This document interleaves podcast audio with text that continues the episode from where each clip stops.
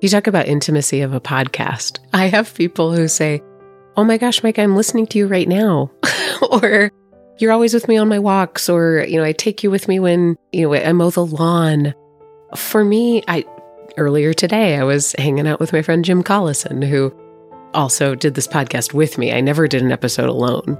Um, and Jim and I were, well, I called him specifically because I met with a brand new client who I realized very quickly was only new to me. I was not new to them. Um, and I can usually tell when they do a double take, and then they, because it's over Zoom, and then they'll sort of back up and be like, oh my gosh, can you say my name? And it's, can I record it as my exactly, exactly. Or, or they'll say something like, um, my friends are not going to believe that I talked to the Maika. I'm like, well, how many Maikas do you know? It's not that hard to, to feel like Maika's a special thing, but this person had told me really deeply what our podcast had meant in their life during a really difficult time. And they told me in ways that I didn't set out to create in the world, and I never even thought could happen. The regular listeners will know about my obsession with individual words. And the one you used was freeing or freedom. What does freedom mean for you? Well, guys, that's the pursuit. That's the that's the end goal. That's what I'm still trying to catch. Um, I think freedom means having the, how about this? Taking the permission that you've already been given and owning it. And I, I think, you know, early on, when I first ex- started exploring leaving my corporate job and going out on my own, a good friend asked me what I thought I would gain. And my first reaction was freedom.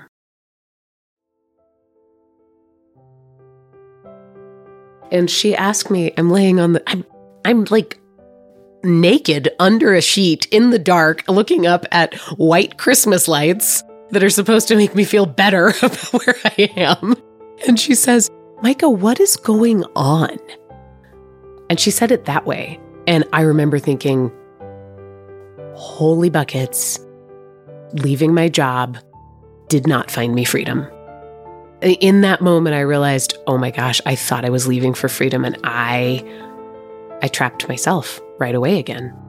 I was still feeling anxious that if I didn't answer my email, then I maybe would have promised something to somebody that I had forgotten to give. And that that's like my biggest fear. It's a dumb fear. Like, Maika, be afraid of spiders or something. But like, poor, poor, poor execution is more frightening to me than spiders or snakes. I was still working from the minute I woke up until after I should have been in bed.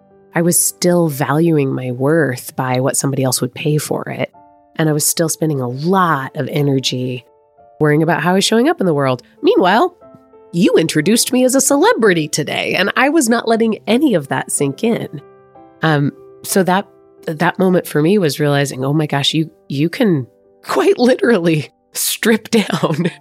And Maika, the the solution still is not where you're working or what you're doing. It's it's how you are approaching what you're doing.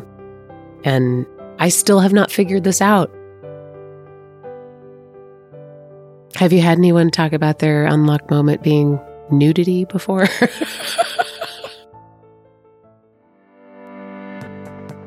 My name's Doctor Gary Crotaz, and I'm a coach, podcaster, and award-winning author of The Idea Mindset, a book about how to figure out what you want and how to get it.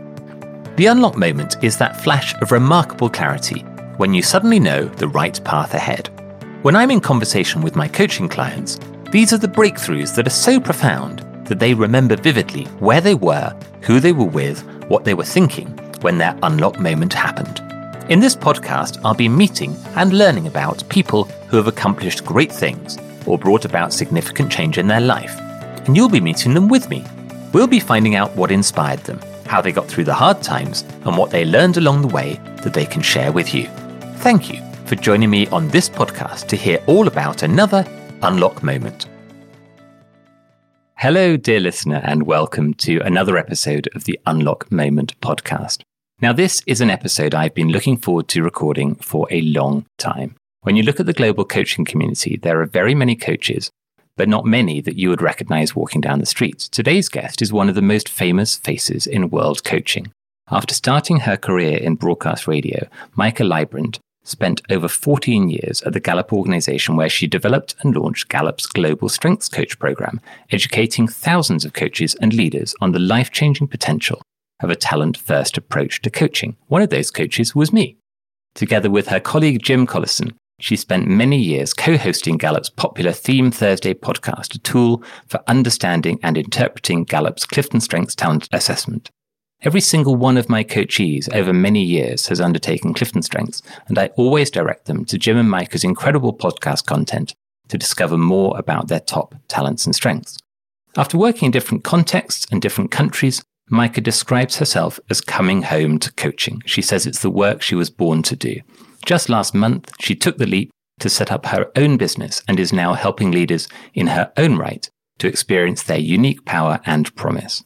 Maika has been one of my top targets to convince and cajole to come on the podcast ever since I started The Unlock Moment, and I can assure you with absolute certainty that this is an episode you will not want to miss. Maika Leibbrandt, it is my great pleasure to welcome you to The Unlock Moment. Gary, I knew this was going to be fun. Thank you for so much for having me. I'm really looking forward to our conversation. Me too. So I'm going to ask you a big old question to start off with.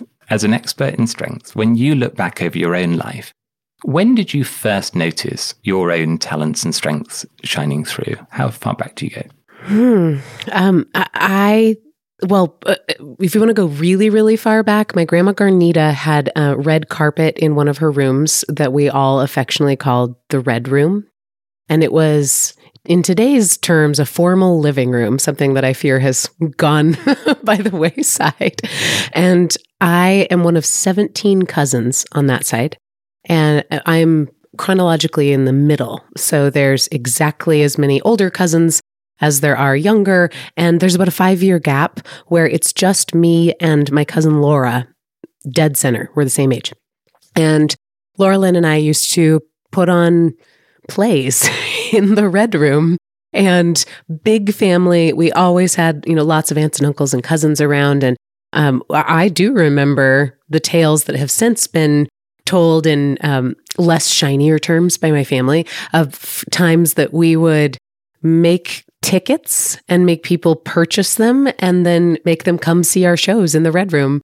And at one point, I think my dad said, okay, Maika, we'll only come if there is a beginning, a middle, and an end to this. But perhaps that's raw communication talent, just wanting to go and not really caring where it's going. And do you see this with people that you work with now, that, that you can track their strengths back a, a really long way into, into childhood? Yes, one hundred percent yes. Um, and I I have a master's in adult learning, where I remember I had to take a course that was about the question of nature versus nurture and what effect your upbringing has on your development. And after that course, I came away feeling like I should should have learned that it's all about how you're nurtured. But now that I have two kids of my own, I realize, wow, they're very unique from maybe even before birth. And I I love to explore that with my clients as well, of which of these has always described you, because I find if you can get out um, early, that question of tell me how your strengths have shown up, then they're less likely to diminish them as being, oh, everybody's that way. That's really interesting. And, w- and when was it that you knew the kind of path you wanted to start to take? I know your your first path was into broadcast. Mm. It was. Yeah. I um I was eleven and I moved from the upstairs in my parents' house to the downstairs, and there was a T V downstairs. So the next day was a school day, and I thought, I'm going to wake up early and have full access to this T V. I don't think I remembered what I was going to watch, but I set an alarm. It was the first time I'd ever set an alarm um, for, I remember, six a.m. and the the T V was old enough, or I, I am old enough, that the T V just turned on to whatever channel it was on the night before when it had been shut off. And it was channel three, N B C. And I saw Katie Couric and Matt Lauer on the Today Show. And I don't think a morning went by from the time I was eleven until I graduated high school and moved out of my parents' house that I didn't wake up that extra hour early and watch the Today Show. And I loved the intimacy that I felt like I had with these news broadcasters. To me, they weren't just, um, what do we call them in the U K? Uh, not reporters, but... Like newsreaders? Newsreaders, yeah. Um They um, they were friends. They were the my first access that I had to, like, the day. And, and it's such an interesting word you use there, mm, intimacy, because yeah. I think that when I've talked to quite a lot of people, I've kind of got come late to podcasts, um, but I've really got into it in this last year, and I've done all my podcasting in the last twelve months. Um, and I talk about sometimes how you can do things on a podcast that you can't now do in a kind of media interview, yeah, where it's like time and no space and questions, you've got to get the answer. But when you talk there about intimacy, that's that's more like what I'm thinking about in a podcast conversation. It's like you have the time you need. Well, that was what I hoped broadcasting would be. I don't think I ever realized that there's a whole machine that of permission that has to happen that um, allows a great broadcast media um, experience to feel intimate. My first job was in radio. You talked before the podcast, we were talking about um, our younger days. And I, my, my first job other than lifeguarding and babysitting was uh, running a small radio station uh, that didn't even exist until I was in high school. I was the first voice on these airwaves. And I loved radio because the distance between having an idea and turning it into a product was so minimal. And then I found, and I eventually worked in, in television and in um, documentary production. And the hardest part for me was how many moving pieces had to work right in order for my idea to become real. And there's, it's, I've never thought about that as intimacy, but it certainly is. Um, you know, my strengths profile is all about people. And it's also, for me, it's about how easily can I let you into what's going on in my head and how quickly can I explore what's going on in yours. And gosh, I've never I've never made those connections before. Thank you. But that is intimacy for me. And it's so interesting. I mean, this is, for me, is the magic of the podcast, that so often I'm sitting here thinking things I've not thought before, and mm. you're sitting here thinking things you've not connected before. And that's really powerful. What do you think that is? I think it's something about, it's something about the space. It's something about having, there's not, there's not a time limit on a podcast. Mm. I, I quite like that. It's not like, so we've got to do all the stuff we've got to do in twenty minutes. Yeah. It's like, if this turns into a two hour conversation, that's worth a two hour conversation, then it's a two hour conversation. And and I, I have to say, there's a, there's a great podcaster in the U K called Stephen Bartlett, who now is doing ten million downloads a month, something like that, like ridiculous number on his podcast. And his average podcast length is an hour and forty-five minutes. And he has these incredibly rich conversations with huge names mm. in U K politics or media or social media, different things. Um, and you just get lost in the conversation. And there's no kind of, there's no rush to it. Yeah. Um, so I, I, I, I love this um, in, in, in this kind of medium. And also to just meet, bring minds together. In, in a way that is that is just, I think it's quite extraordinary. Um, and I love this time that I have with people. Thank you for inviting me. Uh, we had a pre-call before this, and I knew very, very quickly that this was not going to be about the beginning, middle, or end of the podcast, but that it was just how can we think together and, and create something helpful. You're making me think when you're talking about your early days in radio, I spent a little bit of time, a few years, Um, in hospital radio, which in the U K is quite a big deal. And apparently in the U S is not a thing at all. But no, we're missing out. Yeah, a lot of hospitals have their own in-house radio station. Uh, and it's typically in the basement, often between the restaurant, staff restaurant and the mortuary. Um, and when I was there, it was the days just into C Ds. So we had a little mm. selection of C Ds. That was quite exciting. But almost everything was vinyl records and you had to queue them up and all mm-hmm. this kind of stuff. Um, and it's just... I didn't have anywhere to go with that other than you've just brought back a wonderful memory for me of, of hospital radio and being um, being uh, driven home, because I was only about eighteen or so at the time. In I had a co-host, and my show was called Midweek Madness on a Wednesday. Uh, my co-host had a car. This, again, probably won't resonate in the U S, but it was called a Fiat one twenty-six, uh-huh. which is probably physically one of the smallest cars that's ever existed. And yes, you just, you've just filled my head with amazing memories of, of those times. Mm. So I really appreciate that. So, so take us on then. After after broadcast, you came into the Gallup organization, and was was that a was that a sort of determined step? Was it somewhere that you wanted to find a place at, or you know, how do how do you find your way there? Not even a little. And you know, uh, for a long time at Gallup, I shied away from telling people this because it sounded like it somehow was uh, working against my credibility. I I still I was working full time in T V. And I, this is probably one of my major life unlock moments. So big reveal. Um, I I remember feeling just not as excited as I should be about the job that I had, because I had on paper the job that every person goes to broadcasting school for. I was working in a local news station. I was working my way up. I um, had moved on from being what we called a one-man band. Of, you know, I've got the camera, I'm the editor, I show up at three o'clock in the morning when there's a fire or a cat in a tree, and I, um, and I, I do it all myself. And I kind of loved that, you know, the autonomy of it. I was up for more lives. I was probably on my way to uh, promotion to a larger market. There's everything that I was supposed to want. And I could not shake the feeling that I wasn't where I was supposed to be. And um, I, I think I even had a, a screener for depression at the time, thinking, oh, so, you know, what's wrong with me? Because here on paper, I've always been that, you know, type A, you you say what it is and I'll go achieve it.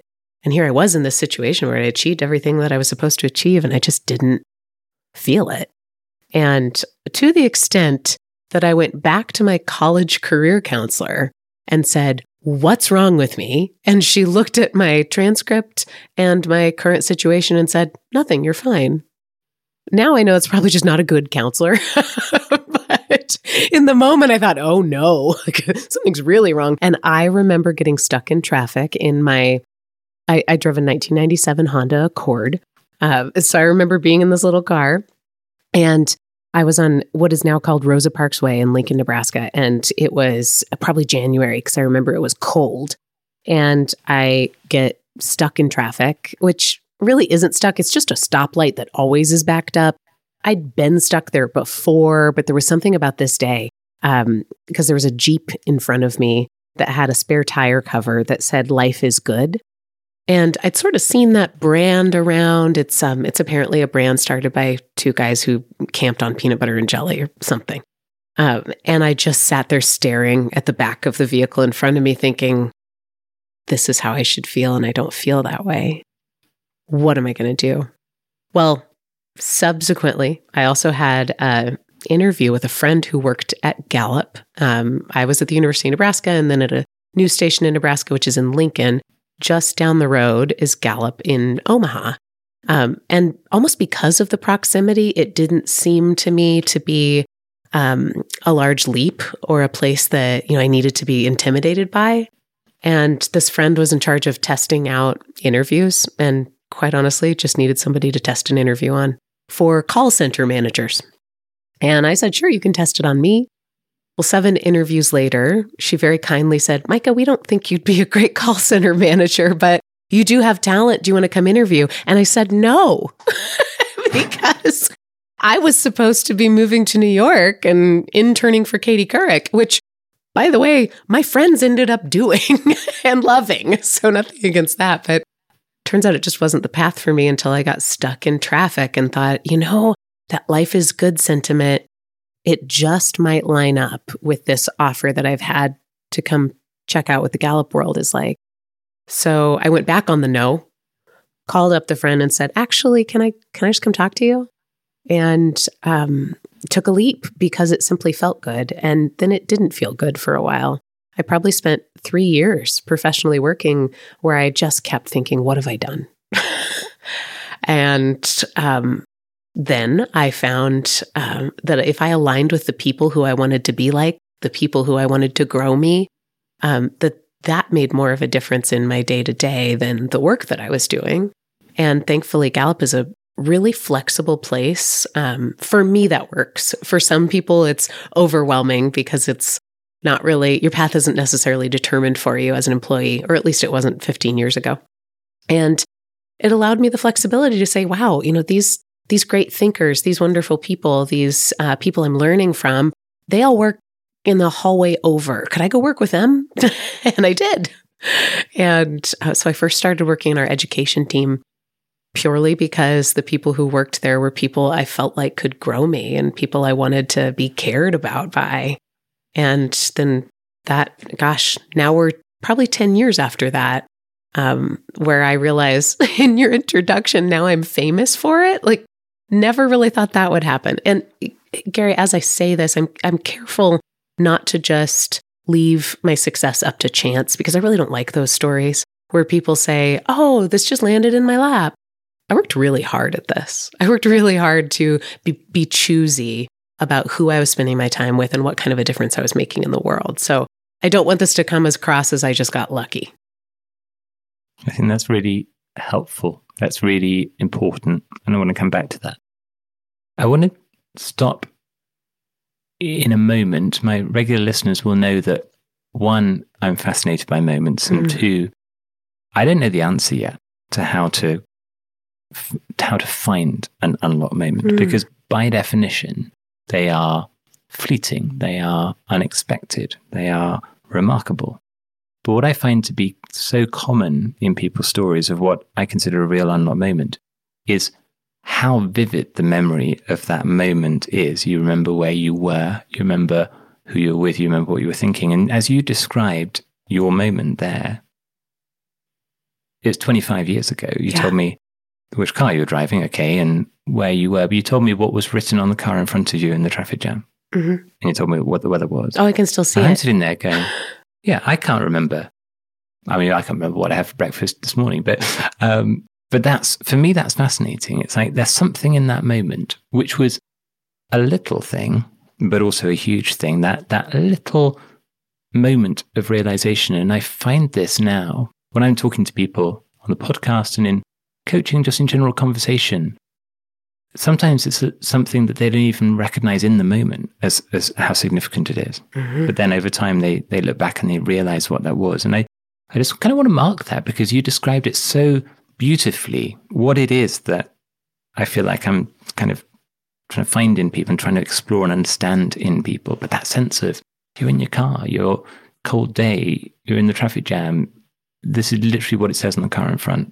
It's fascinating. And I have a horrible memory too. So the mm-hmm. fact that I can recall all that, I... I can remember exactly where I was when I figured out that I didn't have to be a doctor if I didn't want to be. That was Did my... Did I miss this episode first... or can we tell it right now? No, that, I mean, that was... So I, I trained in medicine, went to medical school, did eight years, and in year seven of that journey that I'd probably been on for about ten years, um, th- that was what I think back is probably my first sort of unlock moment. I've had two or three in my in, in my journey, um, and I was I was chasing this. I sh- there should there must be something in this mm. that I will love. I just haven't found it yet. And I would spend, the way medical training in the U K would work is you do eight weeks in pediatrics, and then you do twelve weeks in surgery, and then you do six weeks in psychiatry, and then you do ten weeks in radiology. And you learn all of the different specialties. And then at the end, you go, well, I really enjoyed pediatrics. So that's the path that I want to navigate on. And I got to the end of all of that. And I was like, it was all quite interesting, but none of it felt like the next forty years of my career. And I really struggled with that, because I was like, well, where do you go if you get to the end of that kind of rotation and you haven't found anything? And then I, I remember, I think I was in the lab building I, I, on the... whichever floor it was, um, in a corridor between labs on my own. And I just went, I don't have to do this thing if I don't want to. Doesn't mean I won't, but I don't have to. Nobody's making me. And I'd never considered doing something else before then. I'd never considered the option of leaving medicine, which is a, not the thing to do, like it's you know, deeply round on. Um, and you know, you've wasted your training and you've wasted your career and all the money that's been spent and all the rest of it. And then I went, but I'm not bringing my best self, um, you know, for the next forty years if I'm doing something that I don't like. And I can remember that that moment of clarity with similar sort of vividness. in that moment. I can't remember what I did the six months before that mm. or the six months after that, really. Um, but in that moment, I can remember. And there's something about, you know, I guess at some point one day I might write the book about unlock moments and telling these stories and just exploring them, because the question I want to answer is, how, to your to the point you just made, is you didn't get there by luck. Mm-hmm. You didn't plan it out, because it's not a plannable thing necessarily. But what you did do is you played your cards and you made some choices and you placed some bets and you cre- you put yourself in a certain environment that enabled you to figure out a path that in the end worked for you. And that idea that you can live without certainty, because in the end, nobody has certainty. Mm. But you can still have some determination of the future, I think is pretty powerful, actually. And and in today's world that is more uncertain than ever before, people who may have gone through many years feeling quite a high degree of certainty suddenly don't have it, and they kind of don't know what to do with it. So was there something that kept you aiming for that experience, that joy? Uh, it, why, I, I think, here's what I'm thinking. Why didn't you just give up and think, oh, this is as happy as I'm going to get? When I left medicine, I figured out when I started to look at other things, and this is really a talent and strength thing, I realized that I didn't understand my strengths well enough. And years later, I did my CliftonStrengths, probably something like ten years later, I did my CliftonStrengths. So I didn't understand at that time in a formal, structured way, but I could look back and see it. And really, for me, it was about medicine training, not necessarily practice, but medicine training is an acquisition of knowledge. And I've talked a few times mm-hmm. on this podcast about, as you go through a five-year medical degree in the U K, you learn fifteen thousand new words. That nugget stuck in me from an episode I listened to of yours. yeah. ten, ten new words a day for five years. And and it feels like ten new words a day. And I'm I'm not good at acquiring volume of knowledge like that. Some people are just amazing at kind of drinking in a textbook.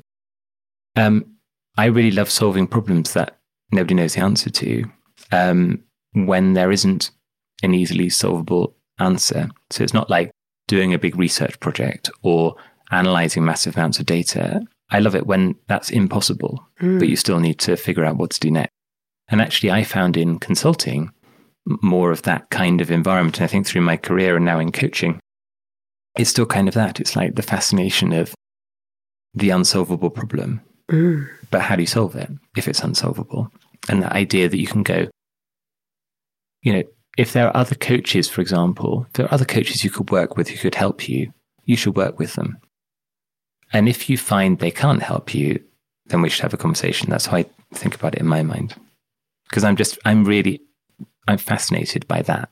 I'm fascinated by people going, I haven't managed to figure this one out.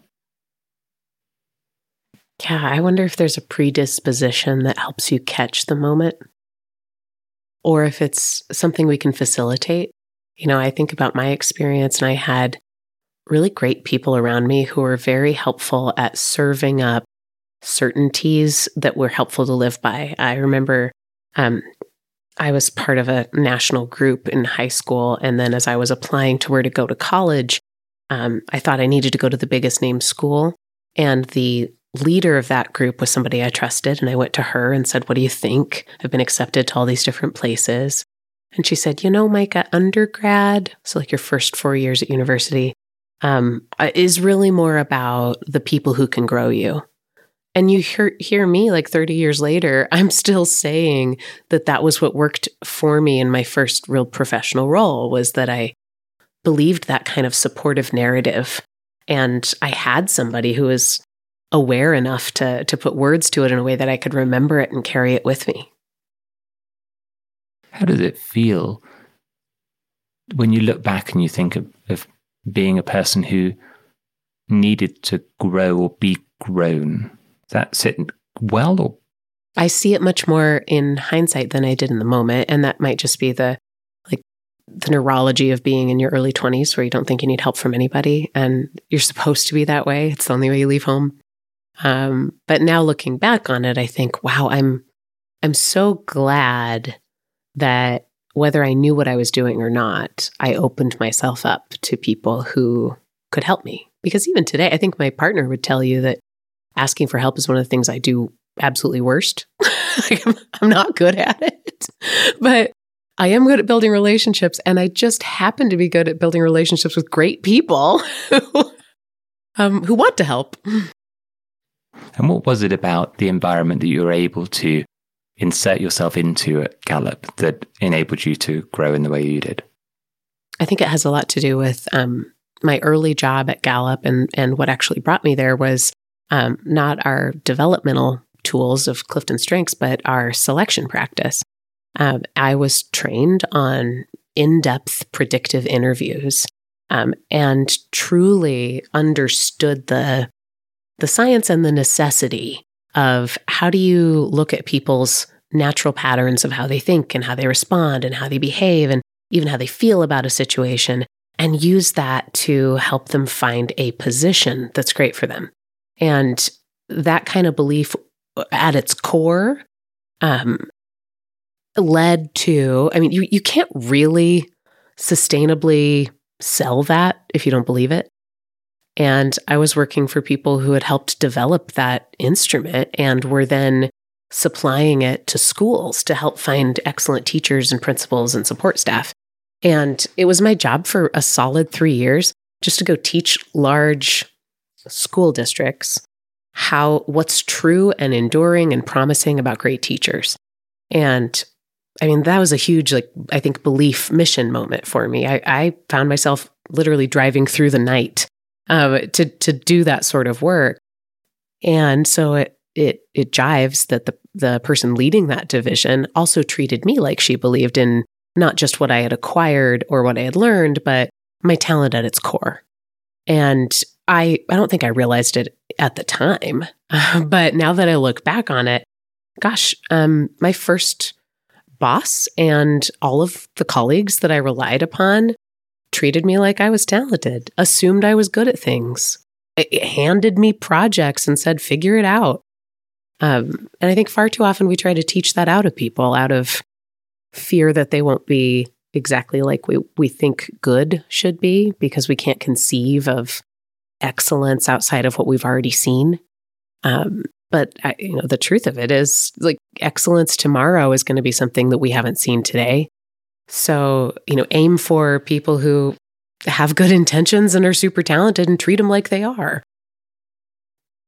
I spent my whole career really either in or around consulting firms, research organizations, analytics organizations, and, you know, filled with brilliant, brilliant people doing brilliant work. Rarely things that I felt any kind of emotional connection to or really passion around, although I could recognize, you know, the quality of the insight that they were driving around the size and growth of a market or the future valuation of a certain business or whatever it is. Come back to what I said earlier about I really like trying to solve the unsolvable. Mm-hmm.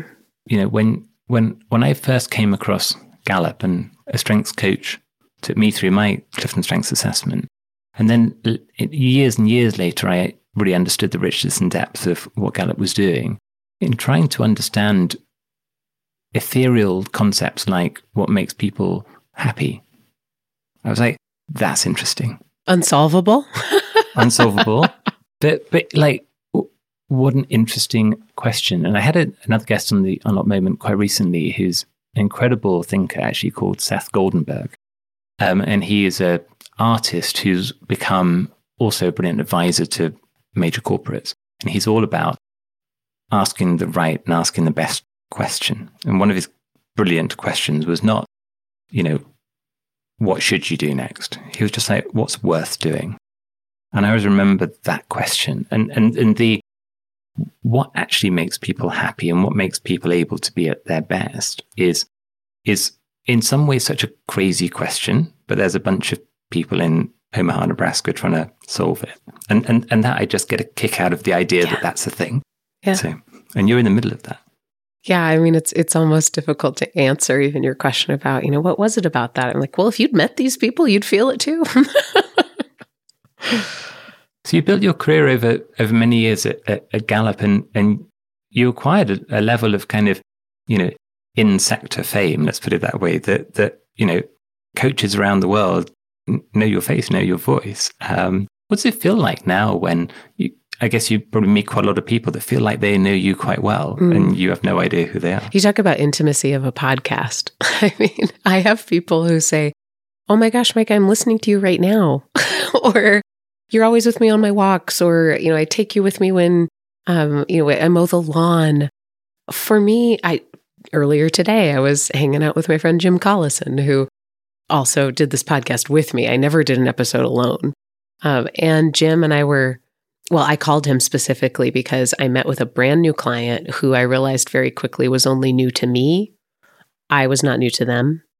Um, and I can usually tell when they do a double take, and then they, because it's over Zoom, and then they'll sort of back up and be like, oh my gosh, can you say my name? And it's, can I record it as my exactly ringtone? exactly or or they'll say something like, um my friends are not going to believe that I talked to the Maika. And I'm like, well, how many Maikas do you know? So it's not that hard to to feel like Maika's a special thing. But this person had told me um really deeply what our podcast had meant in their life during a really difficult time. And they told me in ways that I didn't set out to create in the world, and I never even thought could happen. Um, it was a, you know, very complicated Venn diagram of religion and life and purpose and career that this person was telling me about. And what I loved was the first thing they said was, you know, I, I love what Gallup is doing. Um, and then they said, and the podcast and the other stuff and the CliftonStrengths piece, because uh, what was so cool about that experience for me was we were never one product. We were never one thing. Um, it was what a bunch of crazy, ambitious people in a cornfield in Nebraska thought was possible. Like, let's let's figure out what actually is clicking when things are clicking for people. And it's a, it's a great honor to get to be lumped into that kind of a legacy. And you and Jim are one of the great double acts of the of the coaching world. Thank you. Um, and you had that great um, sort of balance off each other. Yeah. You know, um, I, I've done quite a bit of work with Jim on Clubhouse in the last year, mm-hmm. actually. He would come onto our Clubhouse room. Um, and just that, that whole dynamic of making it feel real and human and um, meaningful for people. And I've had so many, so much feedback from people that I've sent to go and watch those videos, and I get the same feedback all the time. It's like, now I understand myself in a way mm. I never did before. Um, it's it's really exciting that, that you got to do that. It is. So, it is very exciting. And again, it different manager, but it, it only happened because I had a really great manager who believed in talent, who at the time um, said, sure, you can do this little thing. And I think it was because he was playing the long game with me as an employee. Um, I'd just come back from maternity leave, and um, I thought, oh, I'm in this job that's like seventy-five percent travel. I was doing essentially it, like seminar leading and, and coaching on, on campus for organizations. And I thought, well, I have to quit because I can't do that anymore, because I had not thought about who was going to watch this kid. Um, and uh, my husband at the time was in the U S Air Force. Um, it would be, I don't know, desertion for him to stay home as much as he needed to. And so I remember calling up my boss and saying, well, today I think this is the day I have to quit. And instead, uh, unbeknownst to me, he had already done his homework of figuring out all these other options of how I could still add value. And I don't know what he would say about it to, at this point, but I, I, I'm pretty sure he's just throwing me a bone. I'm like, you can do this silly little podcast thing. It's fine. And then it turned into six seasons of something that um, became incredibly helpful, and today is part of like our strategy as an organization. And it really, it was not because we set out to be podcasters. I think it was, again, this is a this is making a big leap But I think it all comes from believing that you don't have to have it figured out in order to to support people who will do good work. I think it's amazing. Did you ever run the numbers for how many people listened or how many episodes you did? Oh, yeah. How do you think I ever got a raise? I had to fight for that. You know, we started Theme Thursday, our podcast, as like an unpaid extracurricular activity. It was, I, we probably took a big hit. Um, well, I didn't, but somebody took a big hit for us to be able to play around and do a weekly podcast. Um, I'll put it this way. We have, I remember when we hit a million downloads, and we measure uh, based on just those who listen to the audio, because it's a little bit harder and a little more of a consistent bar to hit. Um, we hit a million downloads right after I moved here to Nebraska. So that was two years ago. Um, and we still, um, we have not recorded a new Theme Thursday for almost three years. And we still get about thirteen thousand downloads um, a month. So that translates into several millions of dollars in um, revenue. And more importantly, it makes Strengths accessible to people who otherwise wouldn't know the the complexity of this sort of consulting beast. It, it feels personal, and it feels like something you can do and something you can recommend to somebody you love. And truly, that's the only way we do what we're really setting out to do, which is, like you said, help help people live better lives. So you had this incredible career at Gallup. Hmm. Over the years, you traveled around the world. You did all these amazing things, touched these people's lives. And then you came to a realization of what came next. Bring us into the story of, of where you where you came to in terms of next step. I didn't realize how much of a story it would be, but I was talking to Jim today, and he says that people still come up to him and say, "I'm so sorry," as if I died. He says, "Maika, like, I've already practiced for your funeral because everybody is sending me condolences. He's still at Gallup and I'm not." And um, then the next thing they say is, "What are you going to do?" And he goes, "Well, I'll, you know, I'll continue." And then they'll say, "What is she going to do?" And Jim, my you know best friend at work, has a really great answer that I think is one I will adopt. Um, it's that, you know, I have high ideation. I I love just kind of pushing the boundaries of creativity. And I love doing it in a very fast way, which is why I was probably better on radio than I ever would have been on T V. Um, and I think I just had a little too much creativity for the corporate space. I was never asked to leave. Um, in fact, I was asked to stay. But um, in January of this year, so I, I quit in August of this year.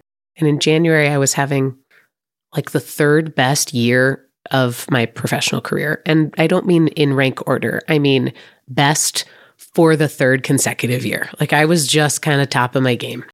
And that was a little bit of luck, because I went from being on March eleventh, twenty twenty, the only person on the team who did virtual learning, and it was like bottom of the totem pole. It was a concession so I could stay home with my kids, to March twelfth, suddenly needing to teach a whole company how to do everything virtually. And I had a lot of help.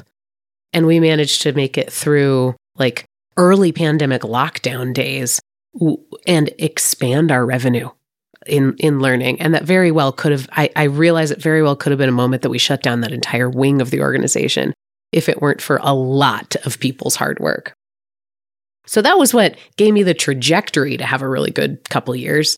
And I always thought that I would, um, so my husband and I now live in our, our hometown um, in rural Nebraska. It is three hours by car to the closest airport. I kind of thought I would retire from Gallup while working from here, because I never imagined there'd be another organization that would challenge me professionally and allow me to live this far away from an airport. And so I went into it with like a overwhelming sense of gratitude that perhaps prevented me from dreaming any bigger. And then I got here and realized my town has fiber internet, like pumped into my house. I lived in the largest city in Virginia and did not have this good of upload speeds. So I just entertained the idea that maybe there's bigger ways I could be of service to the world. Maybe I can make a difference in a way that feels just slightly more me. Um, and even that, like, I never thought I could be me and be successful in a corporate space. And I still believe that if the pandemic hadn't locked us all down, I would have to dress a little bit more like someone else and sound a little more like someone else. The the corporate uniform probably would have stuck around a little longer. But for me, it accelerated the authenticity desire that people have. And even if you look back at like early days of social media, um, YouTube itself has changed how we think about what's credible and what's good and what, what can be relied upon. Um, so I, I found myself in this space where I was open, and I hired a coach, and I told all my friends, um, hey, can you please just keep pushing me? Can you, can you not let me just get comfortable? and um, I thought at first I was going to quit my job um, at an earlier point in the year. And then I got through our summit and I had so much fun. I thought, I can't leave here. And then I thought I was going to quit in June. And I went in person to work with some of the greatest people on the planet, my now former colleagues. And I thought, well, I really can't quit now because that was fun. And it got to be August and I got an email. Do you want me to go into this moment here? Yeah. So I'm less interesting than sitting in traffic in Lincoln. I'm sitting in my chair in my office, which is where I had spent a solid three years not moving from that chair. Um, and I remember getting an email, uh, a resourcing request. I was being requested by name to go to speak in the one place that I always said jokingly I would leave Gallup for, to an audience that made my heart sing. And I realized, you know, I'm not as excited about this as I should be.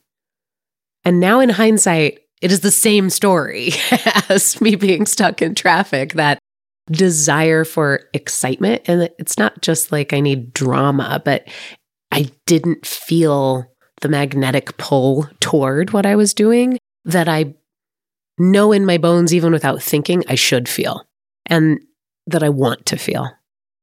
And it was a Wednesday. And um, I had already been talking to my boss about, hey, I'm, I, I just wanted to let you know, I'm wondering how else I can contribute. And I am, you know, looking for what else is out there. Every time I do my dream sheet of what a job would be, it sounds exactly like what I'm already paid to do. So I'm a little bit stuck. Well, that was the moment I remember I sent her a Teams message and I was like, we should talk. And she wrote back saying, are you okay? And I, and I wrote back on Teams saying, I'm fine. I don't think you're going to like this conversation. I did not wake up that morning thinking I was going to resign, but she called me back and I was like, yeah, I'm, I need to go. And here's why. And what do you know? She let me keep the gig. so, I, um, I resigned. I worked the rest of that month. Um, and I made it a vow to say, okay, whatever I do next has to feel a little bit more like me. And, you know, has to feel like I'm valued for what I'm doing. And if if that doesn't stick, I'll change again. That resonates so much with how I felt when I left medicine, was that sense of, I don't know where I'm going to go next, but I know it's not this. Not that what I've done before is bad or wrong or a poor experience. It's the same as yours. You know, you had an amazing career and experience, but you knew it was time. And that commitment to say, even if this next thing doesn't work out, the right the answer isn't to go back. The answer is to go on again. And that's really powerful. I remember, this is a story I have never told on this podcast. Um, I went to medical school. I went to three medical schools over my time. Two I normally talk about. Um, so I, I spent three years in one medical school doing my kind of lectures, and then I spent five years in another doing my kind of clinical training on the wards. But before I'd gone to the medical school where I did my undergrad, I'd actually been to another school, a very um, high profile, high prestige, very small school in London. Um, and I realized when I arrived that um, I didn't fit in by a really long way. Um, so it was a very, very alcohol-driven culture in those days in particular. It's become a little bit Those medical schools have now integrated with other universities, but at the time it was the very old school, kind of London medical school kind of culture. Um, and I quit after nine days of my university career. Um, and I remember at the time I was like, this is not right, completely not right, not for me. Um, and I know that I might be quitting my entire medical career, because I wasn't at that time thinking about doing something other than medicine. And I might be quitting my entire medical career um, after nine days. And in going to that medical school, I'd had straight offers after school to go to all the different schools. And after I left, I went, well, I do want to be a doctor, but I just don't want to go to that school. And so I applied to every medical school in the country. Um, and there were twenty-six of them. And twenty-five said no, because they were like, well, you know, you've been to one and it wasn't a fit, so that's probably you not a fit for medicine. And one said yes. And that's the only reason that I spent the next eight years training in medicine, was because one out of twenty-six said, said yes. But I remember at that time going, but if it doesn't work out and I've made this what feels like a reckless decision in the moment, well, I just have to figure that out, and that's okay. And I think that idea of committing, so when people, a lot of people face into difficult decisions and they say, I'm not going to take it because I'm worried about what might happen if it goes wrong. And what you're saying is, well, if it, it might go wrong, but if it does, do something about it. Thank you for and, sharing and that's where I that. Was too. What do you think when you think back to the, oh my gosh, only one out of twenty-six said yes? I think I'm probably glad I didn't know that at the time, because I was only like eighteen, nineteen, so I wasn't really wise enough to probably deal with that kind of information. Now I look back and I think, well, I was always a bit like that. I was always a bit, I was comfortable with, it's the right decision in the moment, and there's not only one path to be happy in life.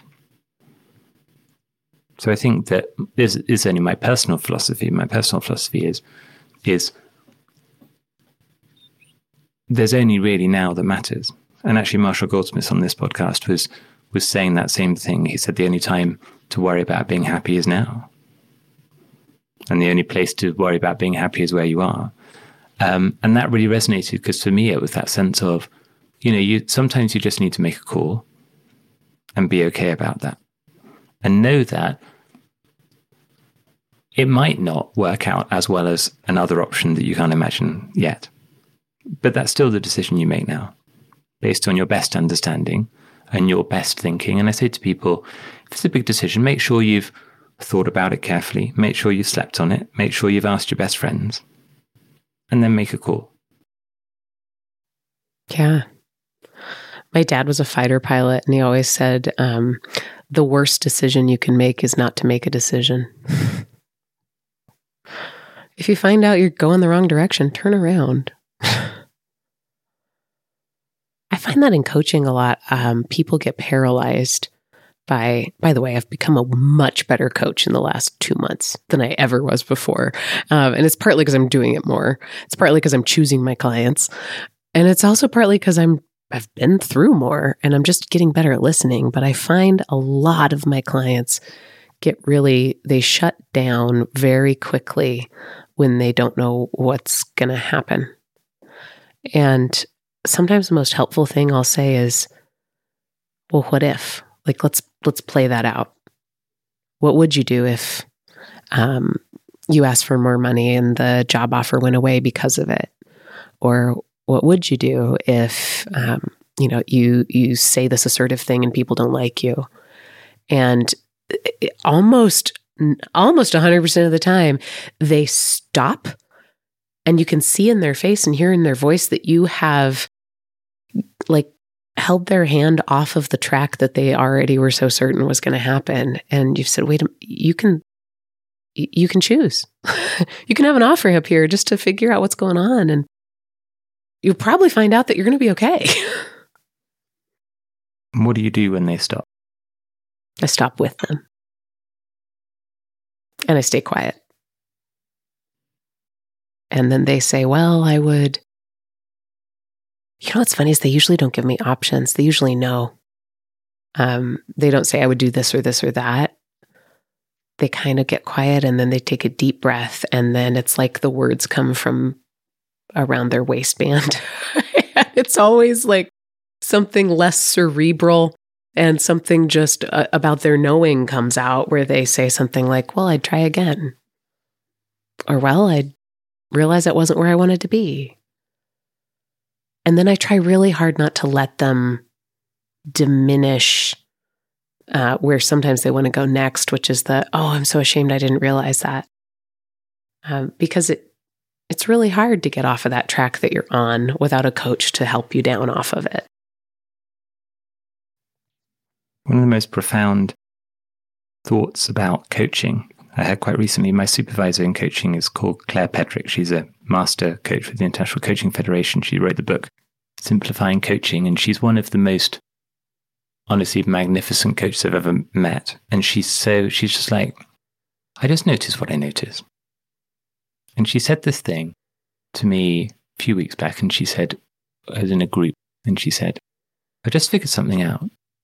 And she's been at the top of her game for thirty years in coaching. I've just figured something out. She said, when they're silent, I need to be silent too. But I also need to stop myself staying in the moment that I was in when they started being silent. Because when they stop being silent, they will have moved on. And I need to be ready to pick them up where they are now. And I was like, okay, that's deep. But so good. Go, Claire. Claire Pedrick is a is a is a real gem. She does a little podcast uh, called Coaching In, and it's this idea of coming to an English country pub and just talking about yes. coaching. So people ask her questions online. She said, "That's a great question. Come and talk to me about it in the Coaching In." I love that. Anyway, there's a little aside about silence in coaching, but it's really it's interesting. And I hope listeners, when they're listening to to what Maika just said, is that idea of when you find a moment, a beginning of realization. Stay with it, actually. I was in a conversation today with a long-standing coachee who was a dear friend as well, and she was talking about trying to influence somebody on a particular thing. Um, and she said, I said what I thought should happen. They said they agreed, and I said, right. And I said, and in that moment you said, right. What happened to their thinking? And she was like, we we just made a decision. And I said, but had they made the decision? And she went, well, it turned out they hadn't. And I said, so what would happen if you just didn't close off that part of their thinking and just leave them to reflect on the consequences of the thing they've just agreed to and really sort of emotionally connect with it? And it was something that was quite an emotive kind of topic. And she was like, I can see what I'm not allowing to happen, which is that full sort of immersion in that decision. And really, I think that's something very powerful about figuring out the path ahead is that you do have to sit with it. You have to live with it. Um, and often I meet people who try to figure things out to a deadline. So one of the quotes I put in my book, The Idea Mindset, is you can't think to a deadline. Because we're, what I mean by that is we're all living lives where there's tasks, there's things to do, and they've got deadlines. So you're like, I've got to do the washing up by five p.m. I've got to pick up the children from school at this time, whatever it is. But when you're going, well, what should I do next? And you've described this so eloquently. It wasn't the right time to decide to move on in the beginning of the year. It wasn't the right time to decide to move on in June. It was there noodling around, you know, at some point, maybe, you know, that's the direction of travel. And then when you knew, you knew, and you knew in a really profound way, and you knew because the reaction you felt you should have had to a piece of amazing news wasn't there. And so I say, you know, don't think, don't try and think to a deadline. You have to give your brain the space and time to do the thinking it needs to do. But when you know, you know. And if it's a real unlock moment, then you'll remember exactly where you were and who you were with and what you were thinking in that in that moment. What did it, what did you learn about yourself as a coach when you were coaching no longer under the magnificent umbrella of Gallup? You know, I think a big change for me, it has been something my friend Rosie Liesfeld always talked about, um, who I also made friends with at Gallup and coached with at Gallup. But um, we teach in our certified coach course the framework of name, claim, aim, um, or awareness, um, appreciation, application. And I th- Rosie always had kind of a problem with that. I hope she's okay with me saying this out loud. Um, but because she said, you know, sometimes the value of a coaching conversation is that people just know what they need to think more about. And she was very uncomfortable having to qualify that thinking as aim uh, in order to fit the formula. Uh, and when you were talking about you can't think toward a deadline, that was what it made me think of, of, well, sometimes coaching is just accelerating the discovery phase for people, and that they will take it further if you've done your job right. Um, it, I'll, I, I first, so most of my coaching clients have no idea who I am, have no idea what Gallup is, and only take strengths so that I can look at their profile. And they don't really want to know what number seven is on their full thirty-four or what it means. And that's been fascinating, because when I do get to work with clients who have some context into CliftonStrengths or who've already kind of done the um, calisthenics, then I can just run the marathon with them. Like, we can jump in. And for a while, I thought I was going to have to do that with the clients who did not have that experience. And I've, I had one of them flat out tell me, Maika, I don't, I don't need to know my strengths. I just need you to know them and guide me toward them. And that was cool, because that was what I do anyway. Um, but I also found that I was working with clients who had come to me by referral, who had never had a coach before. And many of them are in deadline-driven roles. And it was, I could feel a little bit of frustration, maybe a little bit of sense of um, like they were lost, like they were in a little bit of a fog, trying to describe what we were doing. They never wanted less of me, but they they did wish they could say who I was and what I was doing for them. And I realized, well, I'm not helping them name, claim, aim, and like shampoo, rinse, repeat. And it wasn't until I, um, one of my clients really wanted to get better at coaching his people. He still doesn't like to use the word coaching. Um, but I sent him a book by David Rock called Quiet Leadership. Do you know it? I don't know, but David Rock's come up in conversation. This is the second time this week. Oh, well, that must, must be a sign. Um, it was a book that a Gallup friend gave me when I w- worked with her in Germany, like probably ten years ago. And I had not read it in ten years when I recommended this book. So somewhere David Rock must be in the ether, like trying to come through to our clients. But it's a book that describes in very practical terms how to have a conversation about helping somebody think instead of solving the problem for them. And it, it, it, for me, it was my introduction to coaching. I didn't know it at the time, but I sent a, a copy of this book to a couple different clients, and they came back and said, oh my gosh, now I understand why I have you. So it's been freeing and really amazing to get to just be a, a long-term coach. Um, when I was coaching at Gallup, I was doing a lot of one-off, or um, maybe I would meet with my clients four or six times a year. And now most of my clients I meet with weekly. And that creates such a abundance mindset in our, in our individual calls. I don't feel the pressure to, um, you know, tell them what we're going to do and then do it and then wrap up and remind them what we did. Um, instead, I know that we're, we're going to speak again, and I can be brave, and I can use curse words, and I can talk about my actual opinion in a way that, like, they're not going to think is uh, scientific. Uh, and and there was nothing against Gallup. It was just I was in a position where what I said carried a different kind of weight. Um, and it's fun to be in a different space. You know what you say about about that kind of constraint isn't it's not a Gallup thing. No. It's a it's a lot of coaching thing. That I, yeah. I I talk to so many coaches who've gone through their training. And they're absolutely rightly thinking about the ethics of coaching, the process of coaching, and trying to be the best coach they can be and have the greatest impact.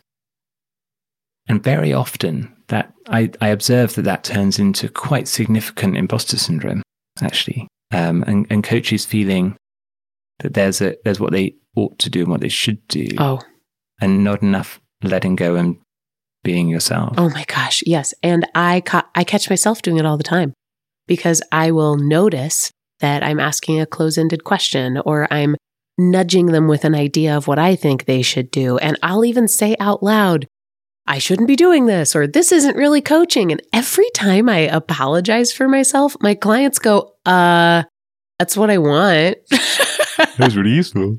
But I also tell them ahead of time, like, ah, you have full permission to interrupt me. Um, that I don't, well, lately I've been saying, I already like you. There's nothing you can do that will make me unlike you. And there's nothing you can do that'll make me like you more. So let me sit on the same side of the table as you and take a flashlight through your brain together. While we're in a coaching conversation, this is not about uh, the what's in between us. This is about us being on the same side together and looking at what's in front of us. Um, so I think that gives them some, uh, I suppose I C F would say it's part of the coaching agreement, and then you can get away with it. Use an interesting word in the middle of that. Again, the regular listeners will know about my obsession with individual words. And the one you used was freeing or freedom. Mm-hmm. What does freedom mean for you? Oh.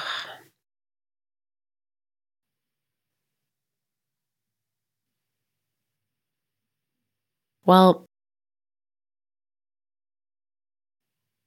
guys, that's the pursuit. That's the that's the end goal. That's what I'm still trying to catch. Um, I think freedom means having the, how about this? Taking the permission that you've already been given and owning it. And I, I think, you know, early on when I first ex- started exploring leaving my corporate job and going out on my own, a good friend asked me what I thought I would gain. And my first reaction was freedom. And at the time, I think I wanted freedom to choose my own clients um, and to choose my own restraint. And then later on, as I was still mulling around, I'm talking about this like it's a lifetime. It's like the span of six months. Um, but I do remember still feeling like, oh, I am beholden to someone else at any point. Someone could email me and need something from me, and the right thing to do would be to re- to respond. And even when I'm working too hard now for myself, um, the idea that that is my doing feels freeing. Um, I really thought that leaving my corporate job and going out on my own would, would get me that freedom. And here's unlock moment number three, chapter three.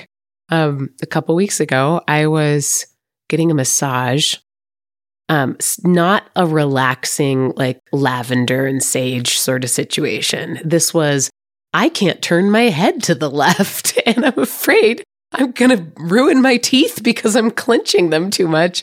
Please, physio, take care of the, the neck situation. And I'm good friends with my masseuse, as probably won't surprise you. Um, and so we were talking the whole time, and it really hurt. It was one of those like deep tissue, you've got something going on massages. And she asked me the same thing that a masseuse three years ago had asked me. And she touched the side of my face. If you feel like right below your temple, right in front of your ear, kind of in between your nose and your ear, there's a gigantic muscle there. And I know you're a doctor, so I'm not telling you anything new.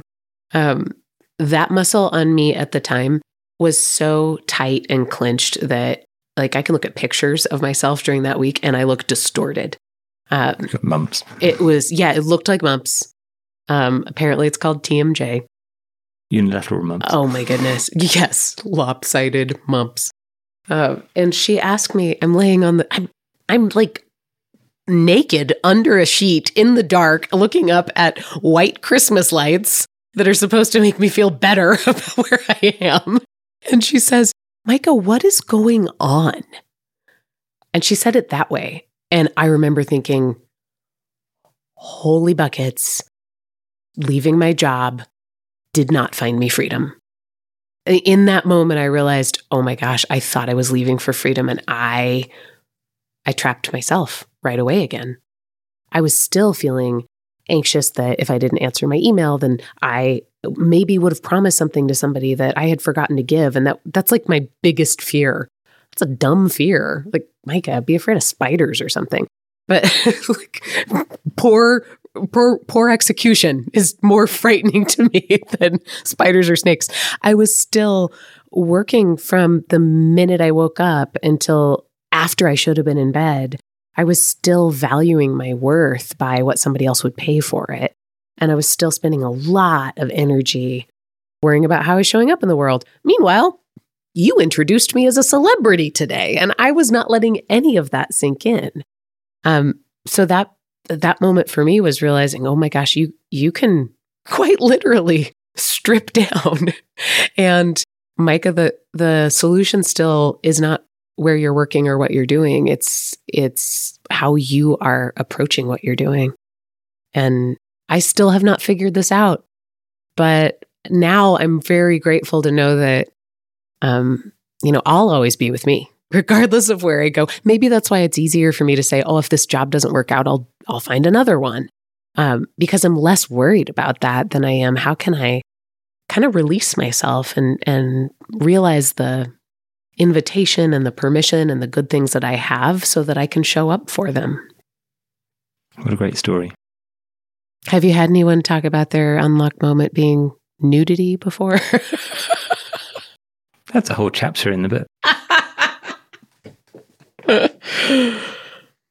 If people have enjoyed this conversation, they'd like to find out more about you, get in touch. How can they find out more about you? I'll have my clothes on. Uh, you can check me out at hello maika dot com. That's H E L L O M A I K A dot com. Amazing. The unlock moment is that flash of remarkable clarity when you suddenly know the right path ahead. For strengths guru and executive coach Maika Leibbrandt, the moment when she realized she was her own greatest strength unlocked the confidence to find freedom and strike out in her own right to pursue her dream of a life helping others. Maika, you are a bright star in the coaching constellation, and you have inspired so many people around the world to discover how to unlock their natural talents. Thank you for sharing your story with such openness and authenticity. And thank you so much for joining me today on The Unlock Moment. Thank you so much. This has been The Unlock Moment, a podcast with me, Doctor Gary Crotaz. Thank you for listening in. You can find out more about how to figure out what you want and how to get it in my book, The Idea Mindset. Find me on Instagram at Doctor Gary Crotaz and subscribe to this podcast to get notified about future episodes. Most listeners to this podcast on Apple and Spotify haven't yet hit the follow button. If there's one thing you can do right now to help me out, then please click the follow button. The more followers I have, the better guests I can attract for you to learn from. Thanks again for listening, and join me again soon here on The Unlock Moment.